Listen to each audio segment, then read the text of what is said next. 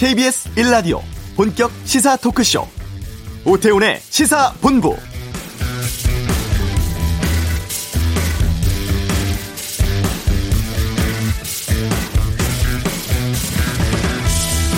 어제 수도권에 강한 비가 집중될 거란 예보가 빗나가면서 자칫 다 끝났나 보다 하며 방심하기 쉬운 때입니다. 앞으로의 기상 예측이 매우 어려운 상황입니다만 그래도 많은 비가 예보된 만큼 대비는 철저히 해야겠습니다. 기상청은 앞으로 두 차례 정도의 위기가 더 있다고 전망하고 있는데요. 먼저 오늘도 중부지방 또 경북 북부에서의 여전한 폭우 가능성입니다.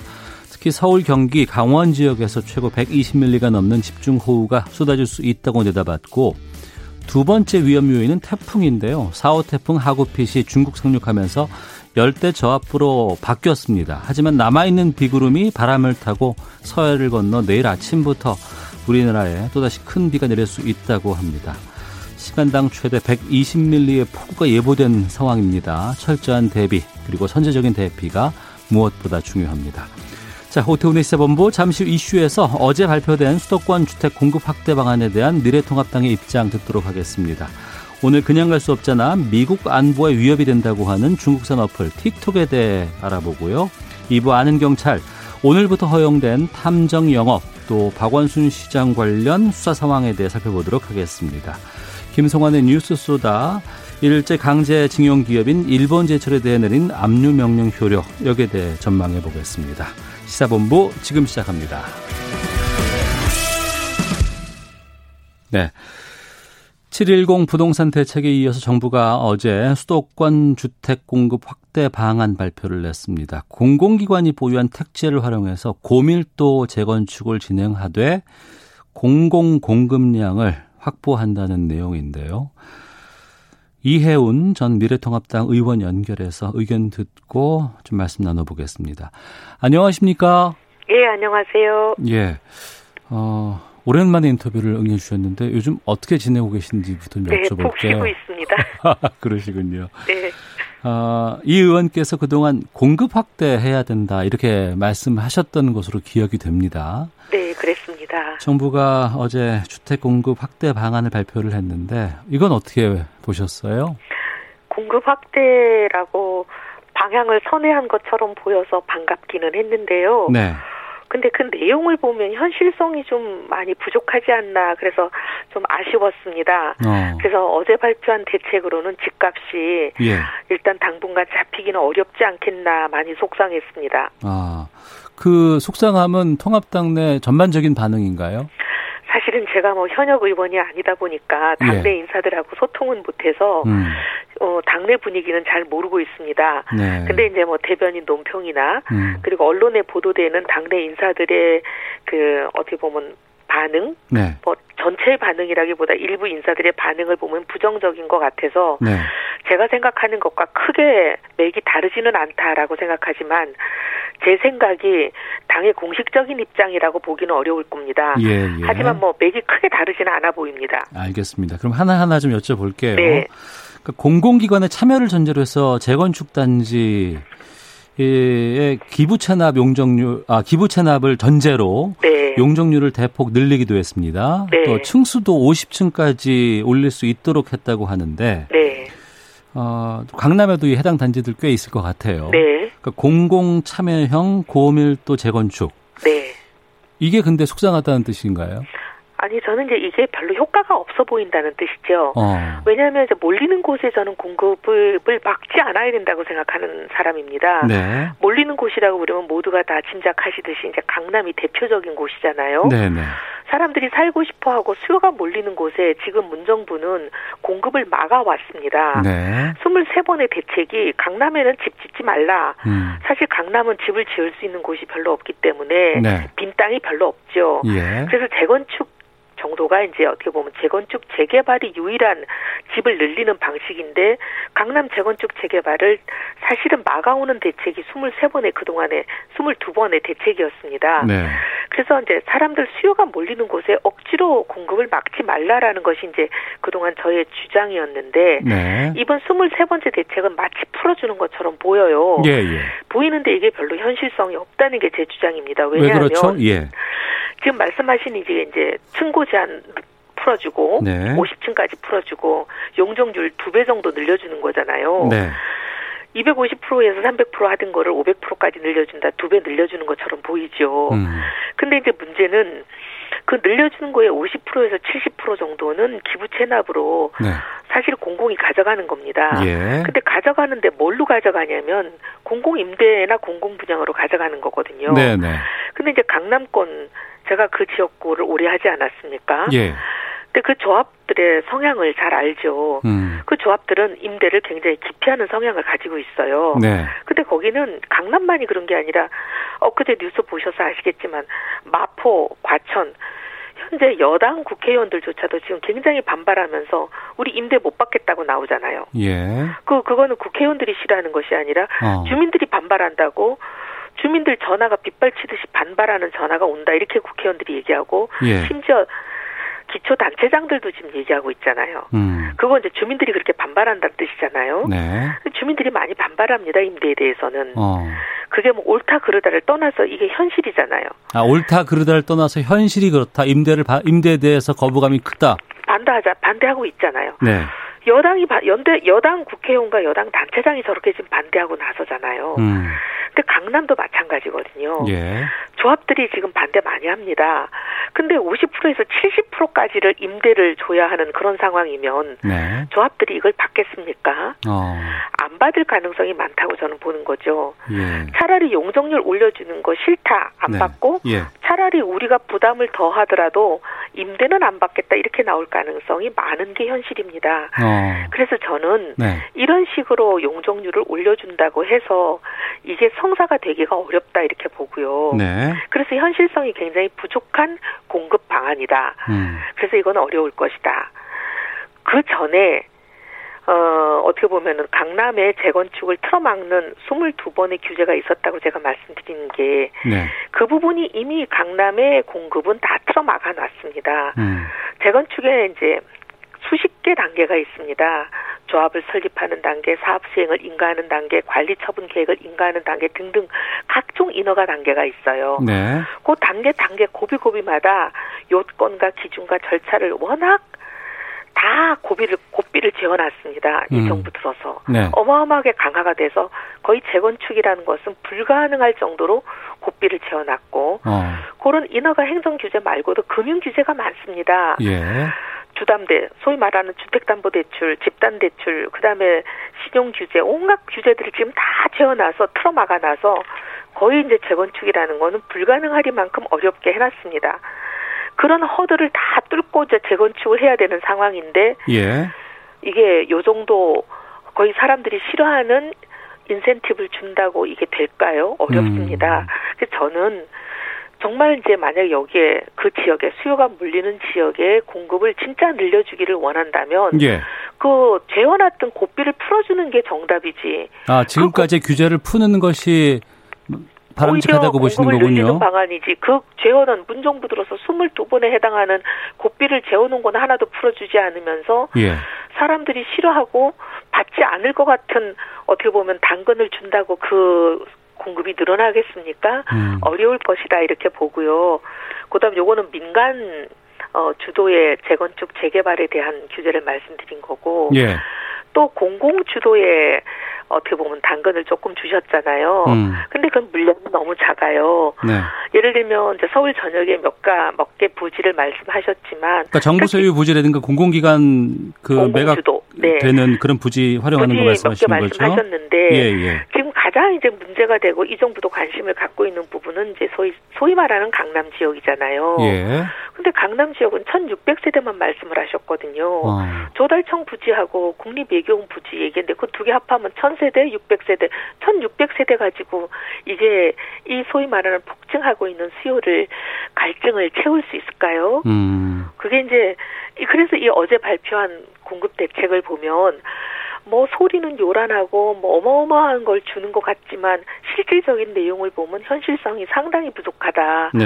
그래서 이제 이 사실은 이제 이명박 정부, 박근혜 정부를 거치면서 집값은 상당히 안정이 됐습니다. 음. 그래서 미분양이 어마어마하게 나오고 그래서 박근혜 정부는 오히려 어떻게 보면은 집 미분양을 좀 풀어보려고 그래서 부동산 경기를 활성화시켜 보려고 마구 대책을 쏟아놨었잖아요. 네. 빚내서 집 사라 이런 어 정말 어이없는 대책을 많이 냈잖아요. 음. 그래도 사실 미분양이 해소가 안 돼가지고 그 야단을 했었는데 그래서 9년 동안 이명박 정부 박근혜 정부 9년 동안 매년 서울 집값이 3%에서 4% 정도 올랐습니다. 알겠습니다. 그랬는데 이제 문정부 들어서 사실 3년 동안에 한 해에 서울 집값이 13% 이상 올랐잖아요. 예. 근데 이렇게 이제 집값을 어떻게 보면은 건드려서 걷잡을 수 없이 오르게 만들어 놓으신 거잖아요. 어.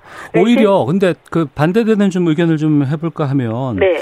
뭐 경실련 쪽이라든가 이런 쪽에서는 장기 공공 임대주택이 오히려 너무 적다라고 주장하는 경우도 있고. 어, 그 저도 그렇게 생각해요. 장기 공공 임대를 네. 오히려 정부 주도로 서울시에 보면 지금 서울시 부지도 많거든요. 예. 대규모로 공급할 수 있는 곳 그런 곳에 오히려 차라리 정부가 정부 주도로 어. 많이 공급하시라는 거예요. 하지만 뭐 강남이나 이런 곳에는 임대주택은 안 된다고 하면 그좀 아니 임대주택을 민간 보고 지라 그러면 민간이 안 받는다는 얘기잖아요. 예. 그래서 저는 정부가 아예 어. 정부 소유 부지에 네. 토지 임대부 분양이라든지 이명박 정부 때 그런 걸 많이 하지 않았습니까? 음. 강남에도 저희 제가 지역구로 가지고 저희 제가 저희 지역구였던 서초에도 네.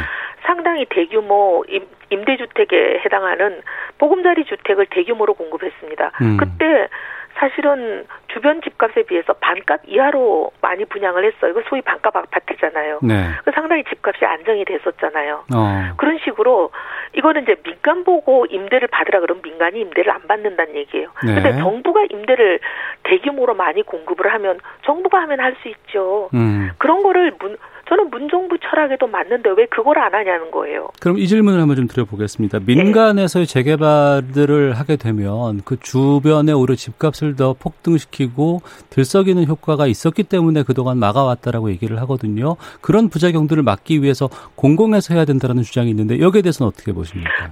공공이 그런 식으로 하는 거에 대해서 저도 여러 번 주장을 하고 저는 공공이 해야 된다고 생각하는 사람이에요. 네. 그래서 이번에도 정부가 공급을 확충한다고 계속 뉴스가 나왔잖아요. 네. 대책을 발표할 거다. 음. 그래서 강남에도 보면 지금 정부가 가지고 있는 땅이 대규모로 꽤 있습니다. 특히 서울시가 가지고 있는 시유지들이 몇 개 큰 대규모 단지들이 그러니까 부지들이 있어요. 네. 그래서 저는 거기에 공공 임대 특히 토지 임대부 부장 같은 대규모 공급 대책이 나올 걸로 기대를 하고 있었는데 그건 다 빠졌어요. 음. 그리고 희한하게 1600세대 그것만 나와서 제가 너무 놀랐다는 거예요. 어떻게 이 정부 철학에도 잘 맞는 그런 대규모 정부가 가진 땅들이 강남에도 있는데 네. 왜 그거는 빠졌을까? 어. 좀 이해가 안 된다는 거죠. 그리고 어떻게 보면 거기에 비해서는 너무 규모가 작은 1600세대만 발표가 됐을까? 알겠습니다. 이해가 안 된다는 거죠. 예. 정부가 어제 발표한 주택 공급 확대 방안에 대해서 아, 미래통합당의 이혜훈 전 의원과 함께 말씀 나누고 있는데요. 청취자 의견 잠깐 소개해드리고 계속 좀 질문 드리도록 하겠습니다. 네. 어, 4396님은 재건축 반대하는 주민들의 의견대로 공공 개입 없이 운영을 한다면 강남은 투기 지역이 되지 않을까요? 라고 우려 보내주셨고 2470님은 강남 재개발을 막다 보니 투기 수요가 강북으로 이동을 하고 서울 규제하니 광역도시 투기 수요가 이동해 왔습니다. 강남은 그들만의 리그로 풀어줘야 다른 지역이 안정화될 겁니다. 라는 의견도 있고 0324님은 임대 아파트 반대나 장애인 학교 반대나 뭐가 다른가요? 지역의 님비 현상을 설득하려 하지 않고 어, 인기 영합적인 행동 아닌가요? 라는 의견도 주고 계시는데 어제 그 7월 임시국회 마지막 날이었고 부동산 세법이 통과가 됐습니다. 이 세법은 어떻게 보세요? 사실 어떻게 보면은 뭐 세법을 가지고 네. 부동산 값을 잡겠다. 세법은 저는 그렇게 생각합니다. 이제 부동산으로 투기를 해서 불로소득을 어, 취하는 사람들의 그 불로소득을 환수하는 방법으로 네. 이해를 해야지 예, 예. 이 세법을 가지고 집값을 잡겠다 그래가지고 성공하는 사례는 없습니다. 어. 그래서 집값을 잡는 수단으로 사용할 것은 아니다. 예. 그냥 불로소득을 다시 환수하는 수단으로 생각할 수밖에 없다 이렇게 생각이 들고요. 네. 지금 시중에 남아도 초저금리 시대 사실상 마이너스 금리 시대잖아요. 예. 그러다 보니까 시중에 유동 자금이 워낙 많이 있고 네. 그런 유동 자금이 생산적인 투자처를 찾도록 다른 경제 정책, 거시 경제 정책을 건전하게 운용하지 않는다면 어.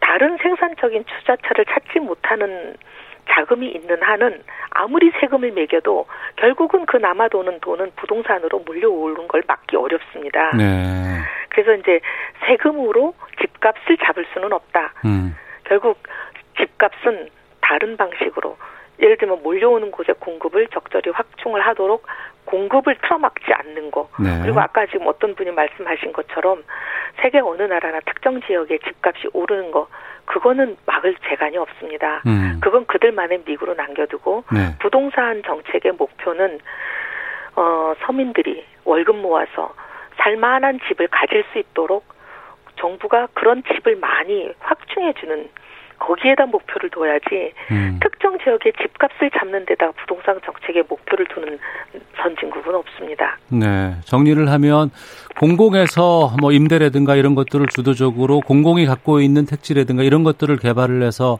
많은 주택들을 공급을 하고 또 민간에서 재건축이라든가 재개발하는 것에 대해서는 민간에 어, 맡기는 것이 바람직하다라고 이해를 하면 되겠습니까? 예, 그리고 그 대신 투기하는 사람들의 그 투기 소득, 네. 불로 소득은 세금 등을 통해서 확실하게 환수를 하고 음. 그런 투기로 돈을 버는 사람들이 설당은 없도록 해줘야죠. 네, 알겠습니다. 행정수도 이전은 어떻게 보고 계세요? 이것도 좀 관계가 되는 것 같아서 여쭤보겠습니다. 근데 저는 행정수도 이전은 네. 주택 정책의 관점에서 다룰 문제는 아니라고 봅니다. 예. 행정수도는 국가 경쟁력 관점에서 행정 수도를 분산하는 게 좋은지 행정의 기능은 어, 클러스터를 만들어서 집중해서 국가 경쟁력을 높이는 게 좋은지 그 관점에서 결정을 하고 예. 그 대신 국가가 균형 발전 지방과 수도권 사이에 그런 균형의 문제는 일자리 관점에서 다뤄야 된다고 봅니다. 네. 꼭 행정기관이 몰려 있어야 좋은지 아니면 행정기관은 국가 경쟁력 관점에서 어디에다 두고 그 대신 기업이든 대학이든 아니면 뭐 다른 산업이든 이런 것을 전체적으로 균형되게 배치를 해서 일자리가 수도권과 지방 간에 균형되게 나눠지는 것이 좋은지 그렇게 결정을 하고 음. 주택 정책은 그 결과 어디가 집값이 오르면 그 집값이 오르는 문제에 대해서 어 결과적으로 다시 배치를 하는 그런 문제로 가야지 집값을 조정하기 위해서 행정 수도를 여기다 옮긴다 저기다 옮긴다 분산을 한다 그 문제는 본말이 전도된 거꾸로 된 문제라고 봅니다. 알겠습니다. 마지막으로 이혜원 의원께서도 통합당 서울시장 후보로 거론이 되시더라고요. 아 그런가요? 예. 예, 예. 어, 서울시에서도 이 재건축 재개발 포함해서 여러 가지 정책들에 대한 어, 주무 부처이기도 합니다. 부서이기도 합니다. 기관이기도 하고 서울시에 필요한 정책 어떤 것들을 말씀하실지 끝으로 여쭙겠습니다. 저는 서울시 경쟁력 그리고 서울의 삶의 질 동시에 이제 업그레이드가 돼야 된다고 생각을 하는데요. 이제 경쟁력 문제는 조금 접어놓고 네. 삶의 질 문제를 오늘 말씀을 드리고 싶은데 그동안 많은 발전이 있었지만 주거의 문제가 지금 갈증이 최고조에 달한 것 같습니다. 음. 서울시 곳곳에 서울시가 소유한 대규모 부지들이 있습니다. 심지어 강남만 하더라도 그꽤 대규모 부지가 있습니다. 어디라고 뭐 이름을 말씀드리면 또 뭐 집값이 요동을 친다고들 하니까 제가 구체적인 부지는 말씀을 안 드려도 네. 어마어마한 부지들이 몇 군데 있습니다. 그런 곳들을 통해서 토지 임대부 분양 방식도 있거든요. 음. 토지는 서울시가 소유권을 그대로 가지고 민간에게 주지 않고 대신 건물만 지어서 건물만 분양을 하면 네. 굉장히 반값에 분양이 가능합니다. 음. 이명박 대통령이 강남과 서초 등등에 했던 보금자리 주택 이 바로 그런 방식이거든요. 예. 그렇게 싸게 대규모 어, 주택을 공급할 수 있는 많은 방식들이 있습니다. 서울 전역에 그런 부지가 많고요. 서울시가 음. 가지고 있는. 그래서 서민들이 좋은 주택에 값싸게 살 수 있는 많은 주택을 서울시가 공급하는 것이 저는 굉장히 지금 알겠습니다. 급한 일이라고 봅니다. 예, 여기까지 말씀 듣겠습니다. 고맙습니다. 네, 감사합니다. 예, 지금까지 미래통합당의 이혜원 전 의원 연결해서 말씀드렸습니다. 양재국 님이 그 부분 지적하셨네요. 토지는 매매하지 않고 건물만 팔면 어떨까요? 7151 님은 정부나 공공기관에서 가진 토지에 건물만 분양을 한다면 집값 잡을 수 있을 듯 합니다라는 의견도 보내주셨습니다. 자, 이 시각 교통 상황 확인하고 라디오 재난정보센터에 재난 관련 소식까지 듣고 오겠습니다. 먼저 교통정보센터 김은아 리포터입니다. 네, 오늘 이동하실 때 가급적 대중교통을 이용하시고요. 차량을 가지고 나오신 분들은 각별히 주의하셔야겠습니다. 물폭탄이 쏟아진 강원 지역 도로 통제가 많습니다. 철원군 근남면 6단리 수필형 도로변에는 낙석이 발생해 차량이 통제되고 있습니다. 국도 44호선 한계령 구간, 원통 구간 역시 토사 유출과 침수로 차량 통행이 안 되고요. 도로가 침수된 46번 국도 등 3개소 역시 교통이 통제되고 있습니다. 고속도로는 빗길 사고가 연이어 나고 있어서 평소보다 더욱 감속 운전해 주셔야겠습니다. 한편 집중호우로 운행이 중단됐던 서울 지하철 1호선 광운대역에서 청량리역 구간 양방면 열차 운행이 낮 12시쯤부터 재개는 됐지만 지연 운행되고 있어서 참고를 하셔야겠습니다. 높아진 한강 수위의 잠수교는 나흘째 통제되고 있고요. 올림픽대로에서 강서구 개화동과 방화동으로 가는 길목인 개화 육관문 역시 통제가 된 상황입니다. 서울 시내 주요 본선은 차량 운행이 가능하지만 올림픽대로 여의 상하류 나들목이 다시 전면 통제됐습니다. KBS 교통정보센터였습니다.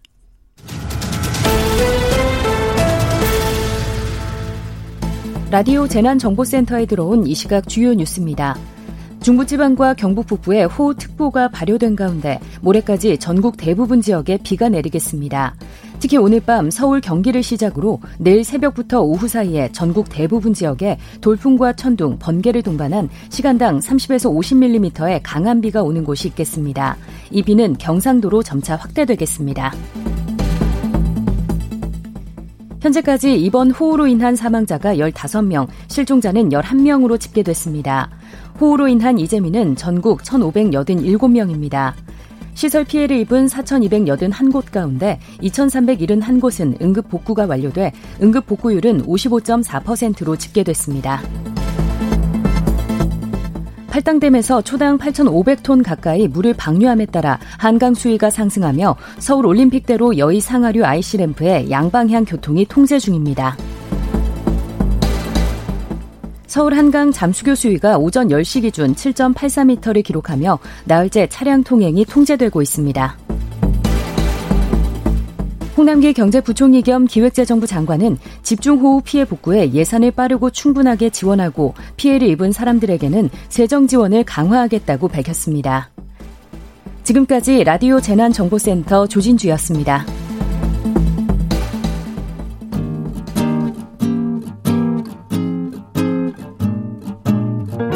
KBS 1라디오 오태훈의 시사본부 여러분의 참여로 더욱 풍성해집니다. 방송에 참여하고 싶으신 분은 문자 9730번으로 의견 보내주세요. 짧은 문자는 50원, 긴 문자는 100원의 정보 이용료가 붙습니다. 애플리케이션 콩과 마이케이는 무료고요. 시사본부는 팟캐스트와 콩, KBS 홈페이지를 통해 언제나 다시 들으실 수 있습니다. 많은 참여 부탁드려요. 네, 그냥 지나칠 수 없는 이슈를 다뤄보는 그냥 갈 수 없잖아 시간입니다. 중국의 동영상 앱 틱톡에 대한 트럼프 대통령의 갈짓자 행보에 글로벌 IT 업계가 들썩이고 있다. 글쎄요, 그냥 갈 수 없잖아. 틱톡 똑딱 째깍하는 시계 소리가 아니라고요? 이런 주제로 이종근 시사평론가와 함께 말씀 나눠보겠습니다. 어서 오세요. 네, 안녕하십니까? 이 틱톡이 뭡니까? 아 저는 시계 소리, 초침 소리로 아. 알고 있었는데, 예. 아 사실 그 어, 저는 인스타도 지금 최근에 했어요. 예, 그래서 예. 어, 인스타도 뭐 아, 신기해 하고 있는데 아, 틱톡 사진 앱이 인스타인 거죠. 그렇죠, 예, 사진으로 예. 하는 앱입니다. 그러니까 음. SNS죠. 그 인스타도 어떤 의미에서는 그런데 틱톡은 어 동영상 아주 짧은 동영상으로 하는 SNS다라고 네. 생각하시면 아, 아, 쉽게 이해가 가실 겁니다. 약 한 15초에서 1분 이내에 숏폼 형식의 영상을 제작해서 공유하는 중국 어, 본, 어, 중국산 SNS죠. 네. 2016년도부터 이제 시작을 해서, 어. 어 150개 국가에 한 75개 언어로 서비스를 시작했고요. 예. 한국에서는 2017년 11월부터 정식으로 서비스를 시작을 했습니다. 아마도 버스 타고 지나가시는데 버스 광고, 음. 버스 예 정거장 광고에 굉장히 많이 이 틱톡 그 광고를 많이 해서 네. 아마 이제 틱톡은 몰라도 그 광고 그러니까 음. 막 젊은 사람들이 예, 거기서 짧게 춤추는 걸 예, 많이 예. 봤어요. 예, 예. 그럼 그건 그냥 하나의 앱일 뿐인데. 네.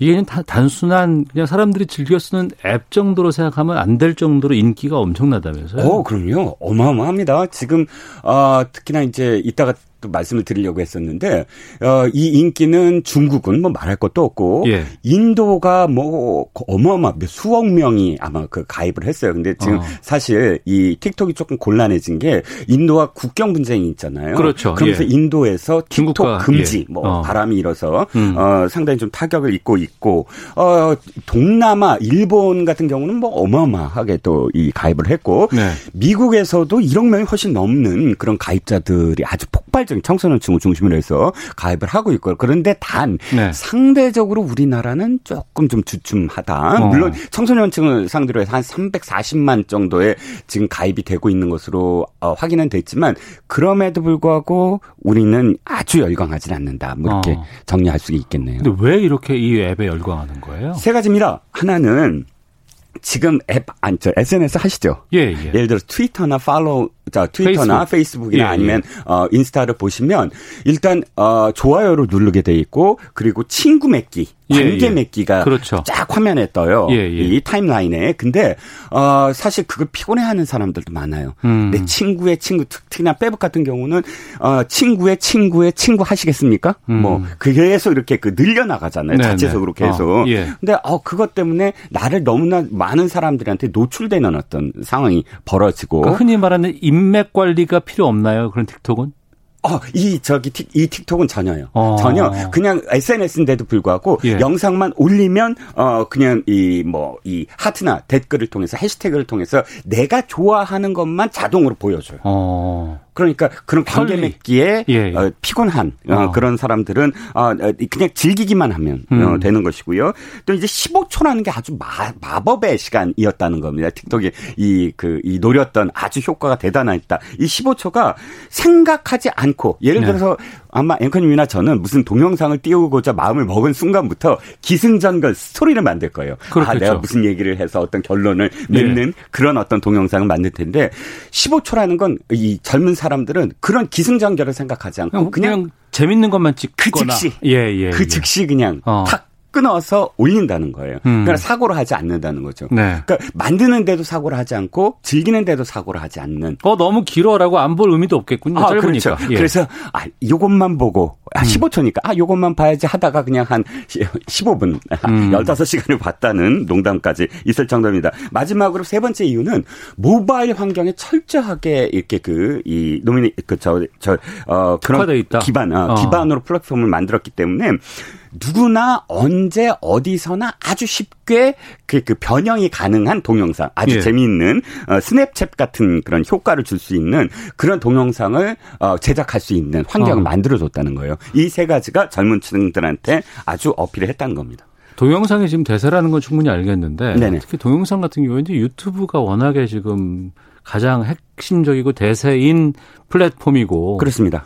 그리고 뭐 페이스북이라든가 다른 곳에서 동영상 서비스를 많이 하잖아요. 네네. 포털에서도 무슨 짤방 같은 거를 어, 짧은 거 있는데 예. 그럼에도 틱톡이 계속 승승장구하는 이유가 있나 봐요. 어, 한 어, 아마도 이제 그 포털 같은 데는 한 3분, 4분 이렇게 잘라서 네. 이렇게 보잖아요. 15초와 엄청나게 다르다는 거죠. 그런데 문제는 어, 이 틱톡이 어, 신선하지는 않는다는 거예요. 어. 즉 트위터도 이미 이 짧은 동영상을 노리고 바인이라는 예. 그 앱을 만들었습니다. 2013년도에. 음. 그런데 어, 주로 이제 트위터 이용자에 국한되다 보니까 확장성이 없었어요. 음. 그러다 보니까 이제 2017년도 정도에 서비스를 종료했고 어 이후에 에, 스냅챗 등을 통 이런 앱을 통해서 어 젊은 층들이 많이 이 어 사진을 올렸습니다. 아까 그 공유했습니다. 하지만 플랫폼이 없었던 거예요. 네. 즉막 흩어져 있었어요. 예, 스냅챗이나 예. 뭐 이런 것들은 어. 막 흩어져 있었는데 이 이 유튜브는 유튜브 나름대로의 어, 어, 시장이 있다면 음. 짧은 동영상들을 한꺼번에 공유할 수 있는 플랫폼을 누가 만드느냐. 네. 의, 의 싸움이었는데 사실상 틱톡이 가장 먼저 플랫폼을 만들어서 공유하게 만들었다. 이렇게 예. 어, 말씀, 말씀을 드리고 싶네요. 청취자 김정우님께서 노래로 치면 바로 후렴으로 들어가 버리는 게 바로 틱톡이죠라고 아주 뭐 예. 기가 막힌 핵심을 그딱 어, 핵심을 딱 찌르셨습니다. 주셨는데 예. 그런데 예. 갑자기 트럼프 대통령이 왜 나오며 이 예. 틱톡을 왜 금지하겠다고 한 거예요? 어, 그 틱톡이 어 사실상 어 이게 어, 트럼프 대통령이 처음으로 한 건 아니에요. 네. 미국에서는 네. 이 틱톡에 대해서 경계의 목소리가 좀 높았어요. 왜냐하면 어, 이 틱톡은 사용자의 IP, GPS, 개인 식별 번호, 단말기 정보, 주소로 문자 메시지 등 데이터를 수집하거든요. 그러니까 어. 이용자의 정보를 수집을 해요. 그러니까 핸드폰 모바일 기반이기 때문에 핸드폰에다 깔아야 되는데 아, 그렇습니다. 깔을 때 내 사용자의 여러 가지 데이터나 정보들이 틱톡으로 갈 수 있다. 어, 그렇죠. 어. 뭐이 정도는 아니더라도 어떤 어저그이 어, SNS는 상당히 많은 정보가 또갈 수는 있어요. 예, 예. 하지만 예. 하지만 뭐 유튜브라든지 SN 어, 인스타 같은 경우 사실 내 정보가 그렇게 많이 안 들어가거든요. 음. 근데 이제 이게 들어가는 게 왜 문제가 되냐면 중국 정부가 안보상 당국의 정보 수집 활동 명 명목으로 이 정보를 수집할 수 있거든요. 근데 아, 이제 또 서버가 중국에 있습니까? 아, 그렇죠. 예. 예. 서버는 이제 뭐 사실 중국은 중국에 있고 또 이제 뭐 어, 동남아는 또 따로 있고 뭐 싱가포르에 있고 그렇긴 합니다만 예. 그럼에도 불구하고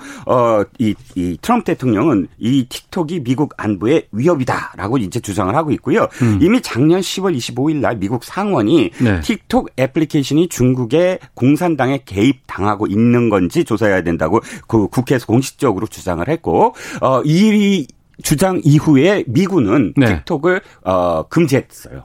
미군이 미군이 어. 군, 군, 군인들이 실질적으로 뭐 군사 내 정보가 들어갈 수 있다라는 예. 어, 그런 그 우려 때문에 어, 금지를 시켰습니다. 그러니까 중국산 어플리케이션이 미국 안보에 위협이 될 거다라고 발표를 한다는 건 상당히 충격적인데. 네네. 근데 앞서서 미국 내에서 이 젊은이들이 이걸 엄청나게 깔고 있었다면서요. 아, 그래요? 그럼요. 어마어마합니다. 뭐 어. 열풍은 미국은 청소년층에서 이미 뭐 어마어마하게 선풍적인 인기였기 때문에 인기를 얻고 있고요. 네. 그래서 틱톡에서 미 트럼프 대통령, 트럼프 대통령의 재선을 지지하는 어, 태그 트럼프 2020을 단 영상의 조회수가 마, 무려 2억 view를 지금 하고 있어요. 음. 그렇기 때문에 어, 사실상 트럼프도 이걸 무시할 수 없는 상황이거든요. 네. 아, 실제로 어, 이 이 용자가 한 2,400만 명에 다르고 미국 이용자 70%가 선거권을 갖고 있는 상황에서 대선을 위해서 이 틱톡을 완전히 버리느냐? 이것도 어, 트럼프가 굉장히 고민한 지점이었을 거예요. 대선을 앞두고 있는 상황에서 또 이 채널을 버릴 수가 없, 없, 없었다? 네. 어. 아, 그래서 마이크로소프트가 이 틱톡을 인수하라고 트럼프가 얘기한 게 바로 그 이유 때문이군요. 네, 하루 만에 입장을 바꿨죠. 그러니까 어. 이 MS CEO, 네. 그러니까 마이크로소프트 CEO하고 통화를 한 다음에 인수 절대 안 돼였다가 갑자기 아 제한적으로 허용하겠다라고 입장을 바꿨습니다. 네. 물론 예, 아마도 트럼프 특유의 그러니까 아예 어, 제한하려고 했던 건 아닌 것 같아요. 좀 한번 흔들기, 음. 이 흔들어 보겠다라는 그런 전략적인 게 아니었을까 싶고 또 MS가 어, 전화를 통해서 절대적으로 미국의 안보에 어, 허점을 보이지 않게 하겠다라고 또 확약을 했다는 거예요. 네. 어 그래서 이제 미국의 뭐 경제 이익을 제공하겠다라고 약속을 했다는데 어쨌든 트럼프 이렇게 얘기했습니다. 내가 이제 거간을 해줬으니까 나한테 중개료를 내라. 뭐 음. 진짜 진지하게 그렇게 그 아마 중국하고 MS에 요구를 한 것 같아요. 네. SNS 서비스가 국제적인 분쟁의 한가운데 선 셈이 됐어요. 네. 중국과 미국 간의 워낙 갈등 지금 상황 심각한 상황이기도 하고. 네네. 이 공방 어떻게 보세요? 아, 그런데 사실 틱 톡의 문제만이 아니었어요. 제가 보기에는 미 중간의 어떤 갈등은 예견돼 있었다라는 음. 거예요. 미국이 원래 고립주의와 개입, 개입주의 두 가지가 왔다 갔다 하거든요. 미국 역사상. 예. 그런데 지금은 고립주의로 가고 있다. 아마 트럼프가 아니더라도 어, 미국의 어떤 흐름은 그러니까 그 중국이 워낙에 지금 이강에서 어마어마한 그런 그 힘을 지금 보이고 있기 때문에 음. 어, 이걸 어떤 상태로든 견제를 해야 되는데 틱톡은 하나의 하나의 그런 과정에 불과하다. 뭐 이런 음. 생각이 들고 끝은 어디까지 사실 서로 충돌할 거냐. 그건 아직도 멀었다라는 생각이 좀 듭니다. 음. 조나단님, BTS 때문에 가입자 폭발했다는 그 틱톡이요? 라고 문자 주셨는데, 짧은 동영상 공유하는 서비스 틱톡에 대한 이야기 나눠봤습니다. 그냥 갈 수 없잖아. 이종근 시사평론가와 함께 했습니다. 고맙습니다. 네, 감사합니다. 예. 청취자 청계란 먹고님이 장마 끝난 줄 알았더니 남부지방은 또 작살비가 내리네요. 7044님, 청주도 비가 엄청나게 내리고 있습니다. 앞이 안 보입니다라고 의견 주셨는데, 어, 지금 여러분들께서 계신 곳에 비상 어떤지 좀 알려주시면 좀 반영토록 하겠습니다.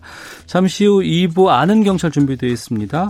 오늘부터 탐정이라는 명칭을 내건 업체 영업이 가능해진다고 하는데 여기에 대해서 좀 살펴보겠고요.